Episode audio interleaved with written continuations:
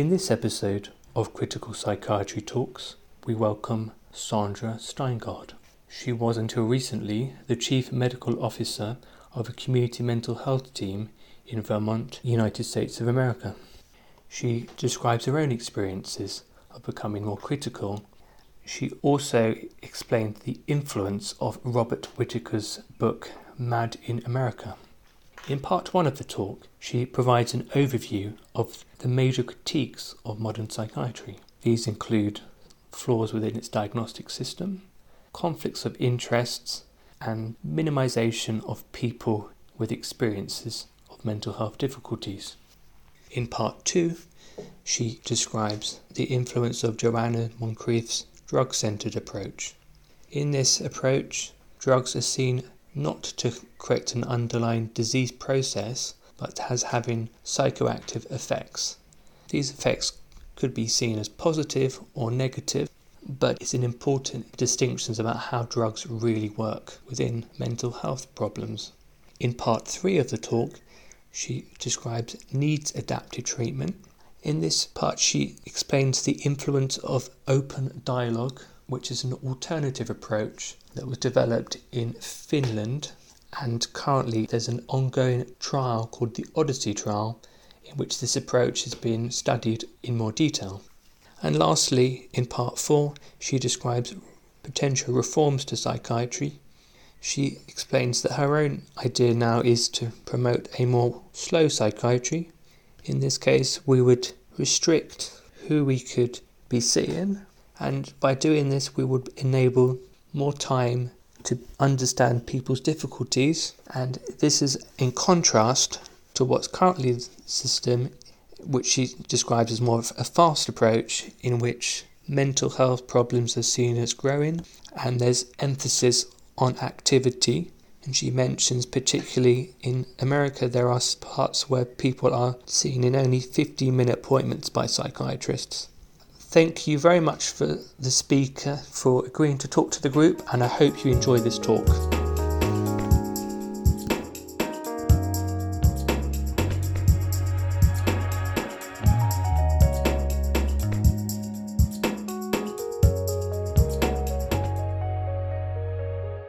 Reflections from a critical psychiatrist. So one thing and i won't go into it too much it may come up is that i would i would not say i was a biological psychiatrist until anatomy just because i never really accepted that term. And in some ways in retrospect i would say i've become i was critical at multiple junctures of my career as i went into one area and became disappointed. So i've just had kind of a slow frequent recurring breakup with the profession, which I am happy to talk about if it's of interest. But today, what I'm going to talk about is some of these reflections, and this talk is structured. Hopefully, it'll get everyone off to like their other assignments. There's time for talk, but hopefully, I'll finish up in time that you can go. But I can give Mark has the slides, and I'm happy to share them with you. So I'm going to give an overview of some highlights of uh, the critiques of modern psychiatry in part one. And then in part two, I'm going to talk about the drug centered model, which is Joanna Moncrieff's model. She's had a big influence on me and why I think that's very important. And then I'm going to talk about need adapted treatment. And the finally, my my big idea is integrating these as a way to have more integrity, I think, in the way that we practice. I've been told in talks it's good to like say what your conclusion is at the beginning and then you say it again.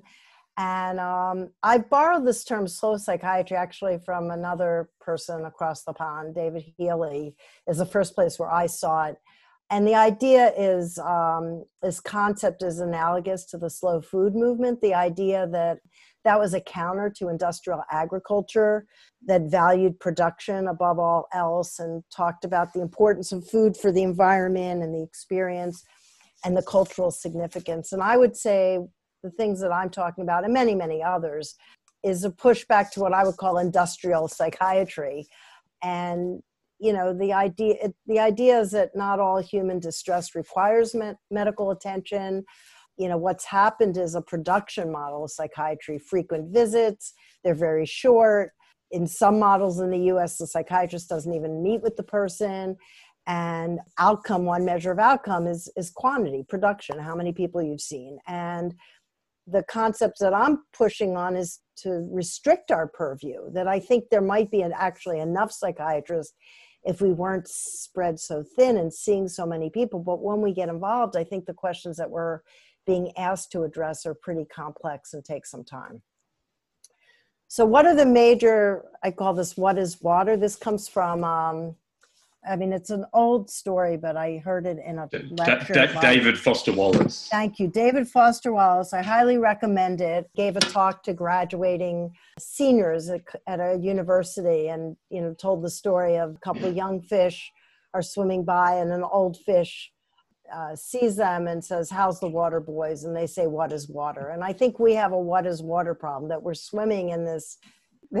these waters that we haven't examined. So I'm going to highlight just a few the flawed diagnostic system, conflicts of interest, and the minimization of the voice and participation of those with lived experience. I mean, we're talking a little bit about the issue of, of drug withdrawal from antidepressants, and I think that under emphasis on that is a classic example of why it's hazardous to ignore the voices of people who we're treating.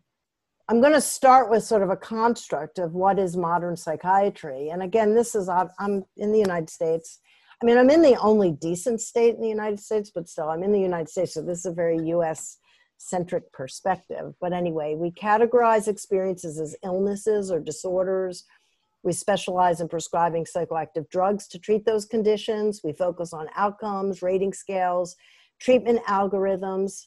Now, people have and will seek out drugs to alter their state and their mental state and mood. I mean, I'm actually not anti-drug. It's some of the people that kind of get drawn to some of my writings are thinking I want to go back to an era of psychiatry that in the US dominated in the 50s and 60s and that's not really true. I actually think it's very very important to think about these drugs and I think Mark Horowitz is a great example of someone who has a very sophisticated understanding of what these drugs do.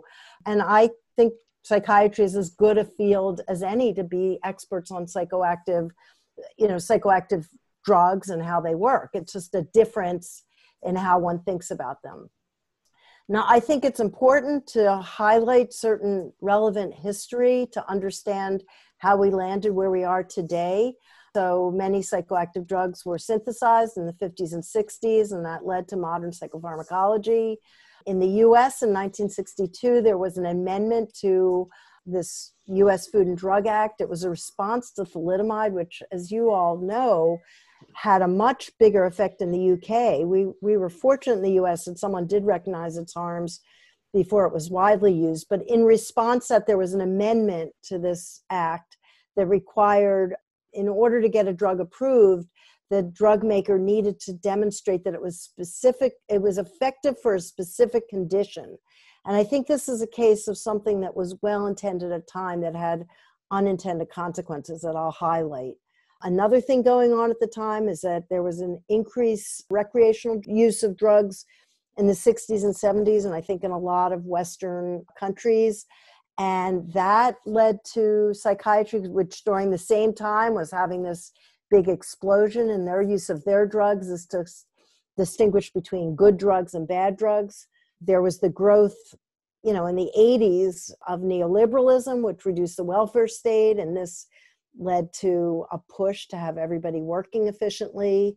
At the same time, some of the changes in psychiatry had to do with countering some moral arguments the idea that mental illness is a sign of weakness, that bad moms were the cause of it. And so the talk about bad brains, broken brains, was, I think, a, again, a good intention to reduce stigma and to walk away from those other arguments and i would propose that there's other alternatives but but this was happening and then and I think this is true in the UK, but psychoanalysis came to dominate psychiatry in the US after World War II with an influx of a lot of European psychiatrists. And there was a backlash against that to the biological descriptive psychiatry. And that really culminated in the publication of the DSM, which I assume you all know. It's an American Psychiatric Association publication, but I think it's had a outsized influence. And that was published in the 80s. That was actually as I was entering into psychiatry. Now, another concept I want to introduce to talk about this is something called economies of influence. And this was proposed by a Harvard Law School professor, Lawrence Lessig. And it's a model for understanding institutional corruption. And what it does is to address influences that act on institutions, that have them deviate from their stated mission. And in psychiatry, I think these influences have led to an increase in the medicalization of human distress, an increase in thinking about problems as chronic, and thinking about problems as requiring drug treatments. And this whole model has been written about extensively in a book called Psychiatry Under the Influence by Lisa Cosgrove and uh, Robert Whitaker that was published in 2015 that I think is quite interesting. And again, I think has apl- implications beyond the United States. So, what happened? Like all of these things came together. What do you see? Well, what you see is ex- broadened drug targets. And, you know, an advantage to being old is that I lived through a lot of this.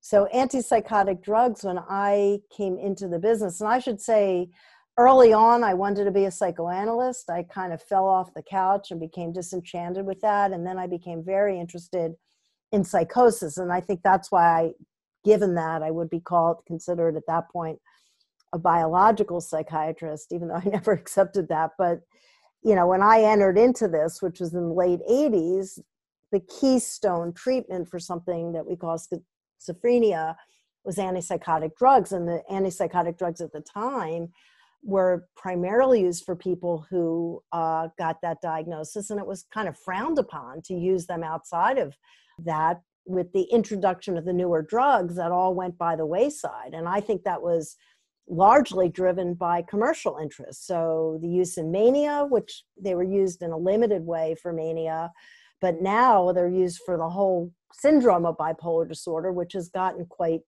broad in its definition. And so, mood stabilization and um, the prevention of relapse to depression, and then you know, in some ways, using for insomnia and anxiety. So, you, I've witnessed a constriction of their use and then a broadening of use, which I would say was largely driven by commercial interest.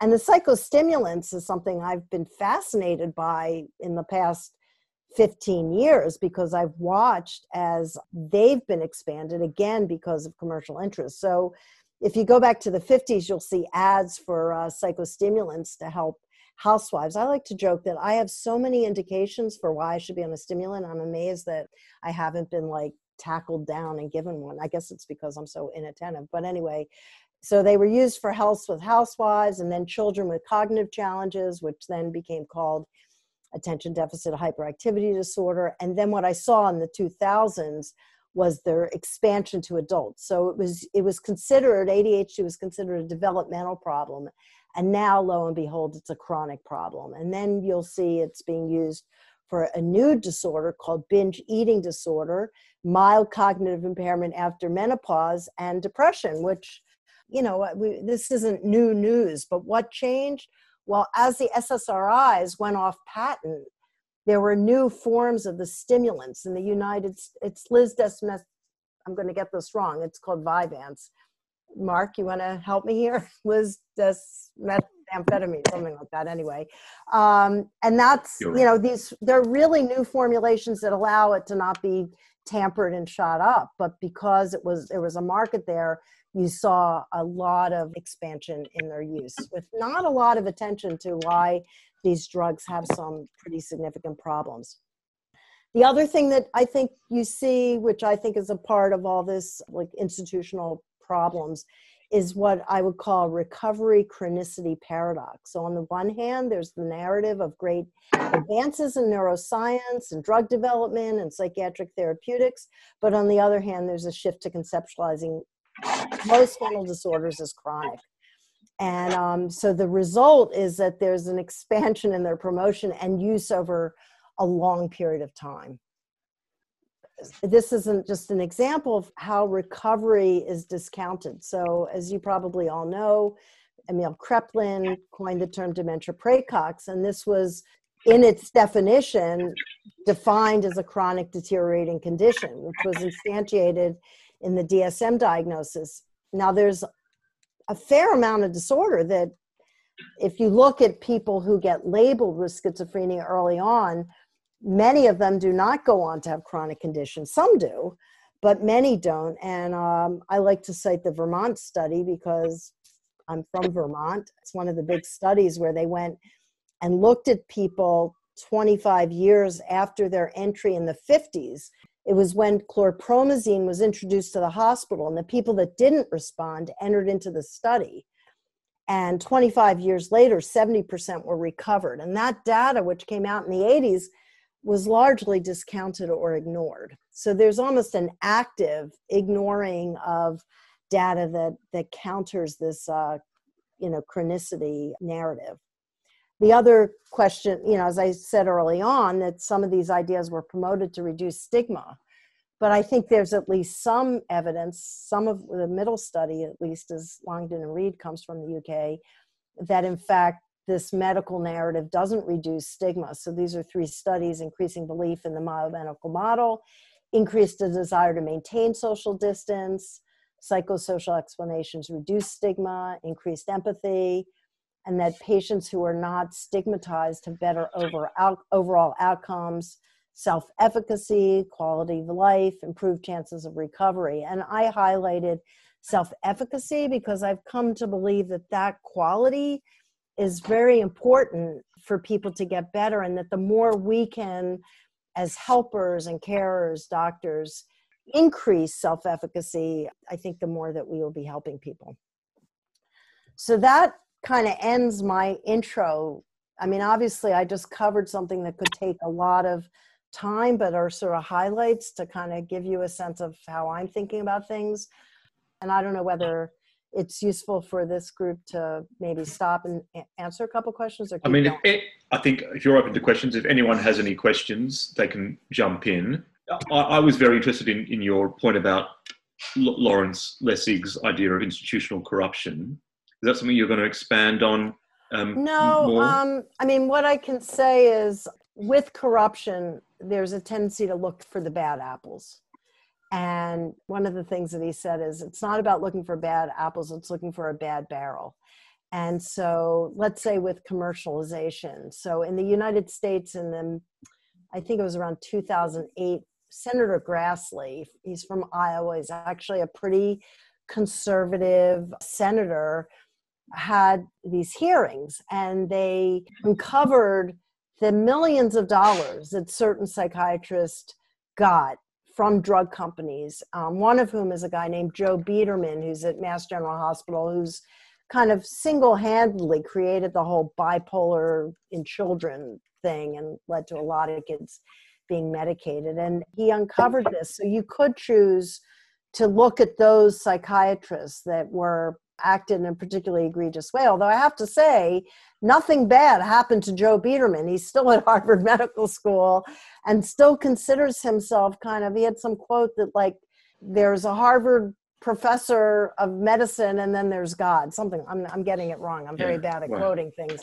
There's a guy named Charles Nemeroff who equally was targeted in that and is still going off now, ironically, talking about childhood trauma. But but what they're saying is good people may act in ways that do not favor the the institutional mission. And i think it's a helpful thing because when you point at people and you don't look at structural problems you may be missing it. And you know in the united states and i know elsewhere we're having a huge conversation about structural issues that, that keep racism going. And and that if you talk about an individual being a racist people get defensive and you don't look at the structural problem. So i mean i think it's all very much in keeping with that larger conversation that we're having right now. Okay that's very interesting. Yeah.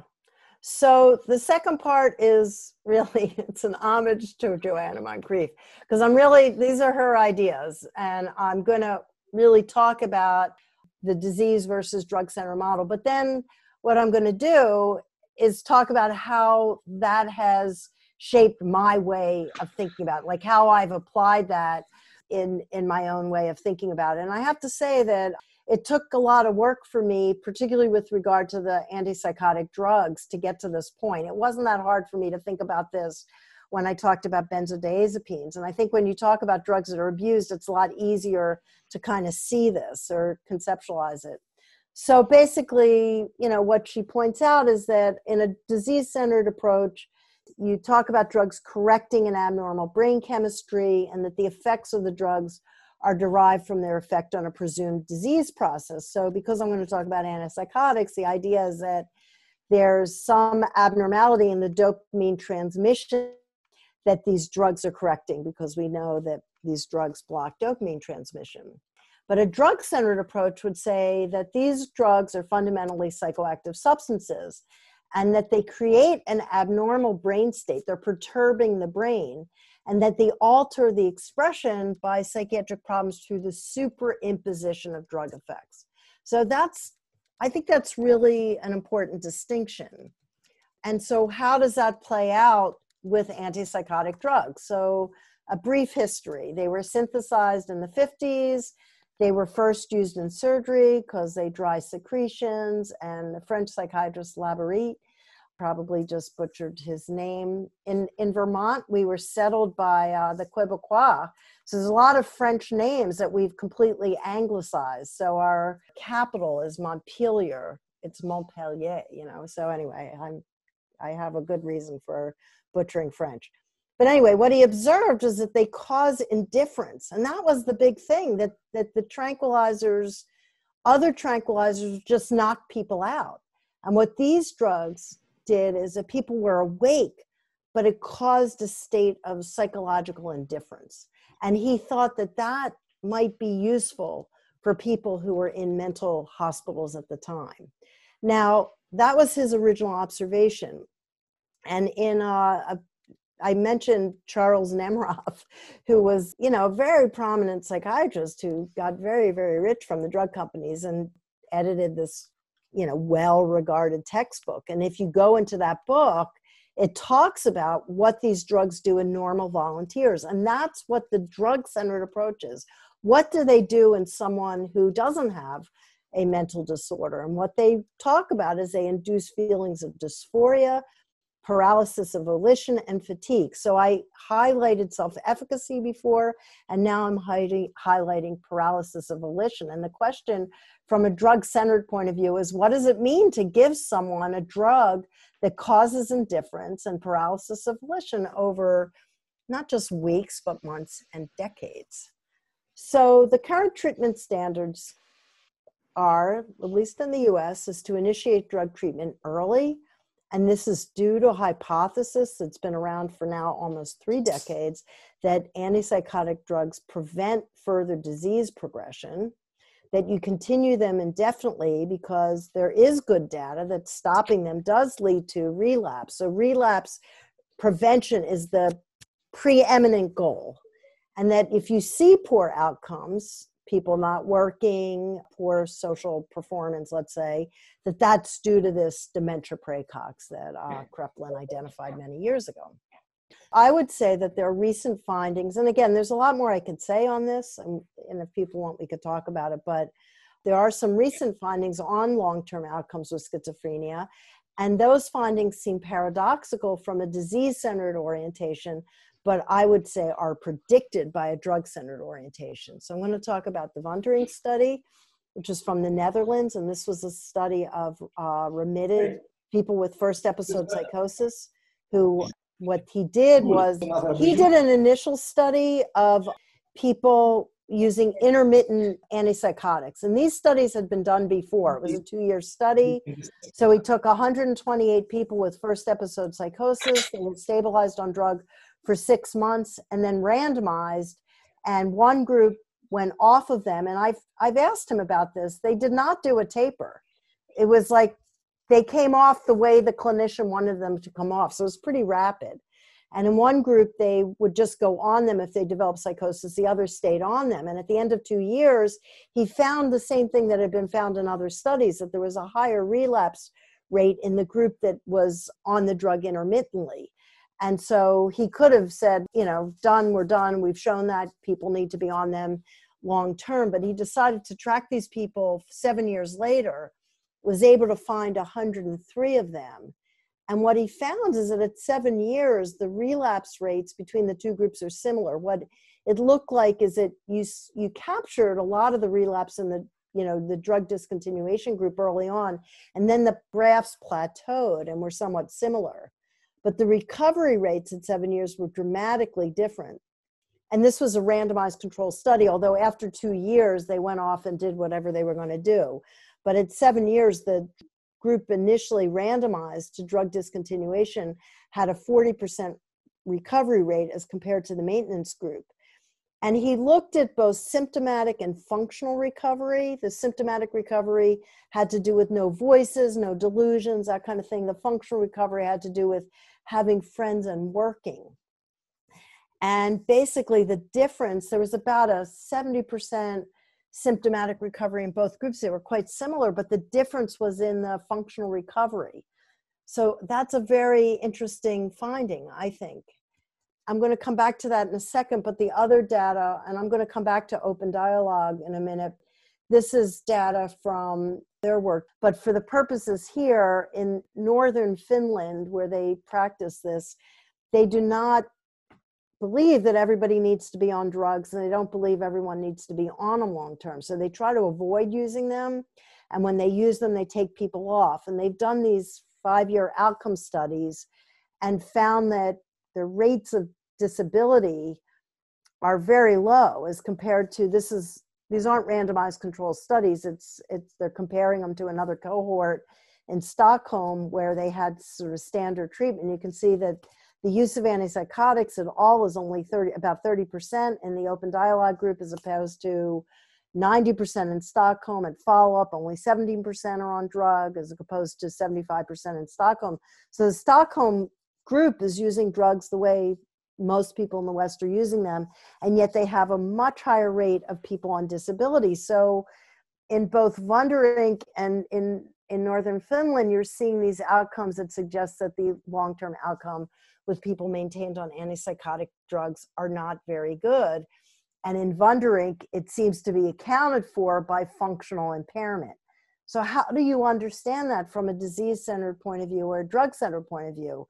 So, in the disease centered point of view, the you know the the relapses are accounted for by the uh, recurrence of the underlying illness, you know, that we know to be chronic. And the long term apathy is due to this underlying illness that we know is associated with underlying apathy. I mean, this is what we've known in our field for decades.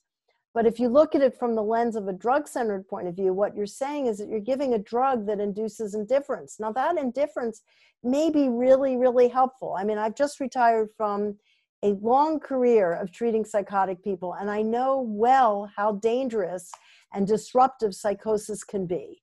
And I think that these drugs are needed. I mean, I have forced people onto these drugs and I force people into hospitals. So I'm not living in some alternative universe where I choose my patients. I was in the public sector. So I get that part and I think they may be useful. However, when the drugs are stopped, I think we need to think about more than just the recurrence of the underlying condition that we know. And you know, Mark Horowitz is here, he talks a lot about this that something changes. We're getting supersensitivity. Supersensitivity has been well described since the 80s. And so it's a different brain, and there may be something else going on when people relapse and we may be able to think about withdrawing these drugs in a very different way that we've not even begun really to scratch the surface of thinking about. So we do want to think about withdrawal effects. And we also might think about at least some component of the poor social functioning being related to the fact that these are drugs that fundamentally induce indifference. So that's a really practical, for me, like compelling, important reason for why thinking about these drugs in a drug center way may really be important.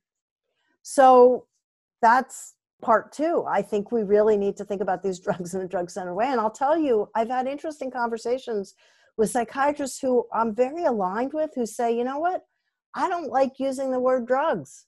They're medications. And the whole reason why I use drugs is because a lot of uh, people with lived experience have said, don't use them use medications. You don't know what you're medicating. You don't know enough.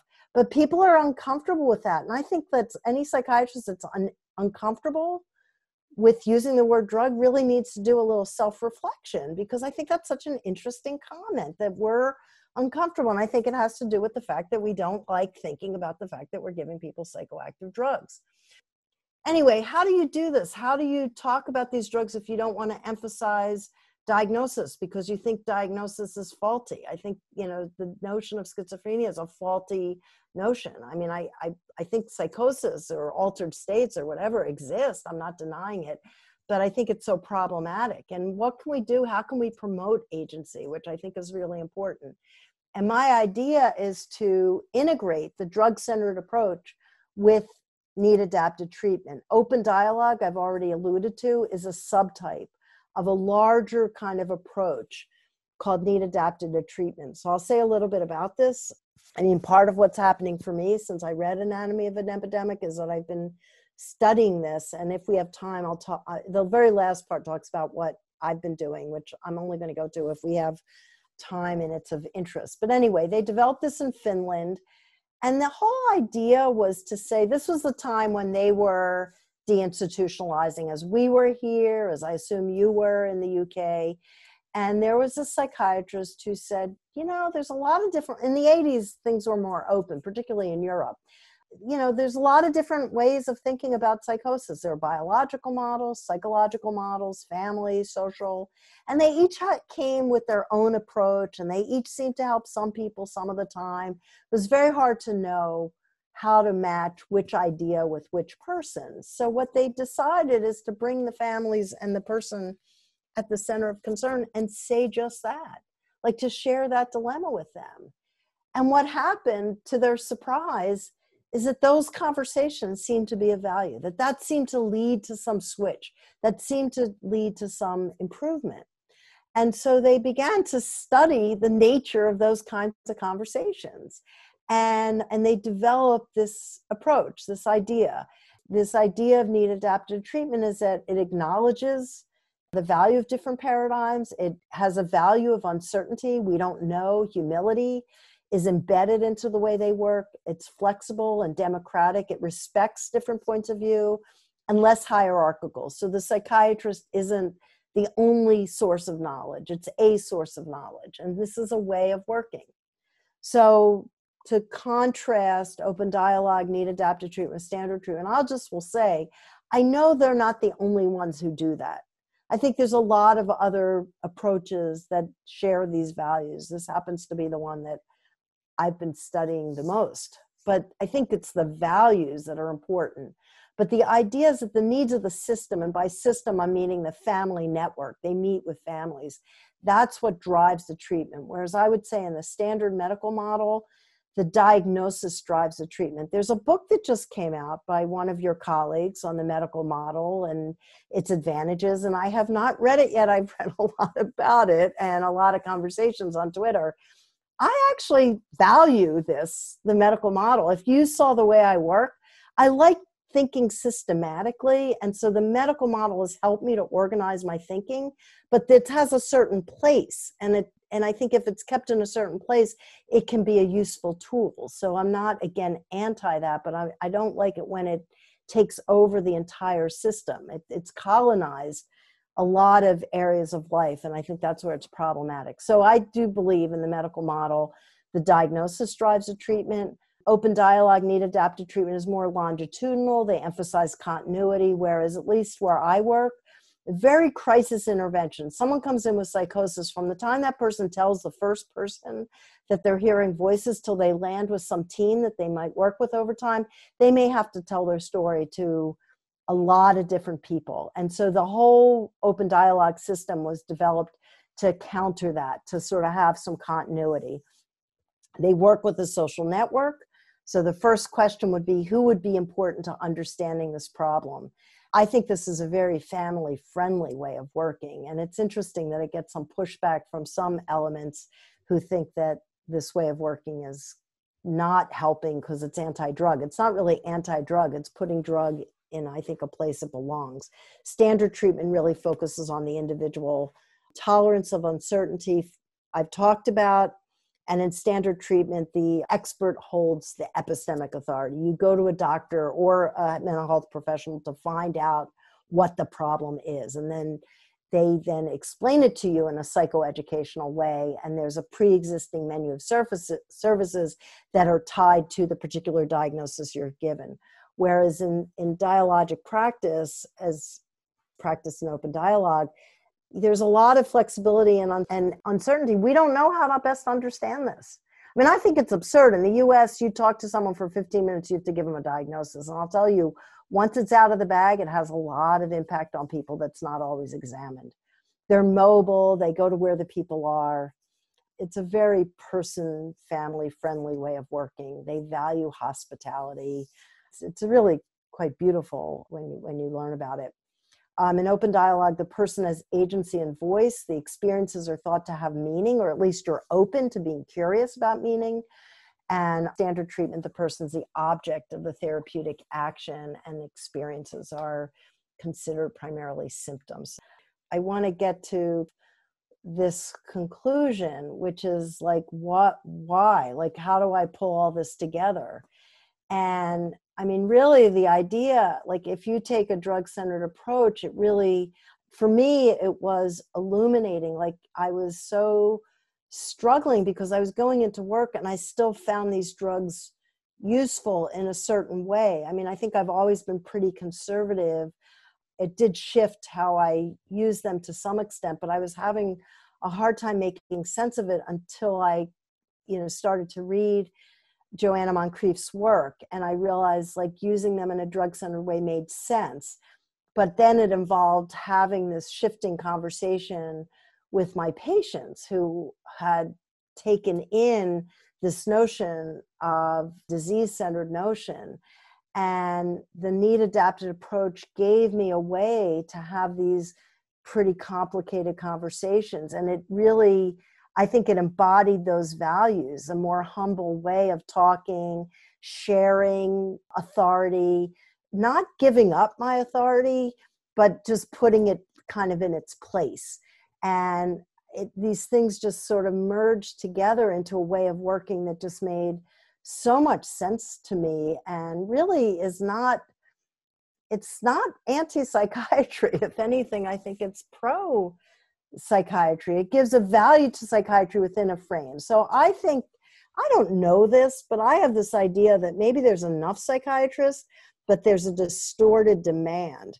I mean, I can't tell you how many times I get questions and it's this person is depressed and you find out you know it's not that hard to get put on antidepressants in the us i mean they, they're given out pretty freely and it's someone who's been on like 12 different drugs and they're still depressed and so they want to go to a psychiatrist to find the 13th that's going to like be the you know open the key and honestly i think like probably 10 drugs before someone could have said you know i know you're suffering. I get that.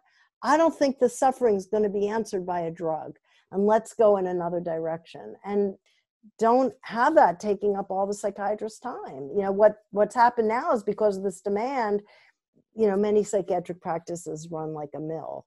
I think when we get involved the problems that we're talking about are complex. I think it's pretty interesting and that you want to have the space to talk about the drugs in a drug centered way as tools and not cures. You want to listen to what the meaning is for the person. I do think there's a fair amount of psychosis that's embedded in trauma. And I don't know that there's always a therapeutic cure to that, but at least sort of respecting it. And the psychosis itself is traumatizing. And giving people a place to talk about that, I think, would be very humanizing and, and helpful for people. And, you know, my final thing is this embracing humility and uncertainty as a core value of psychiatry.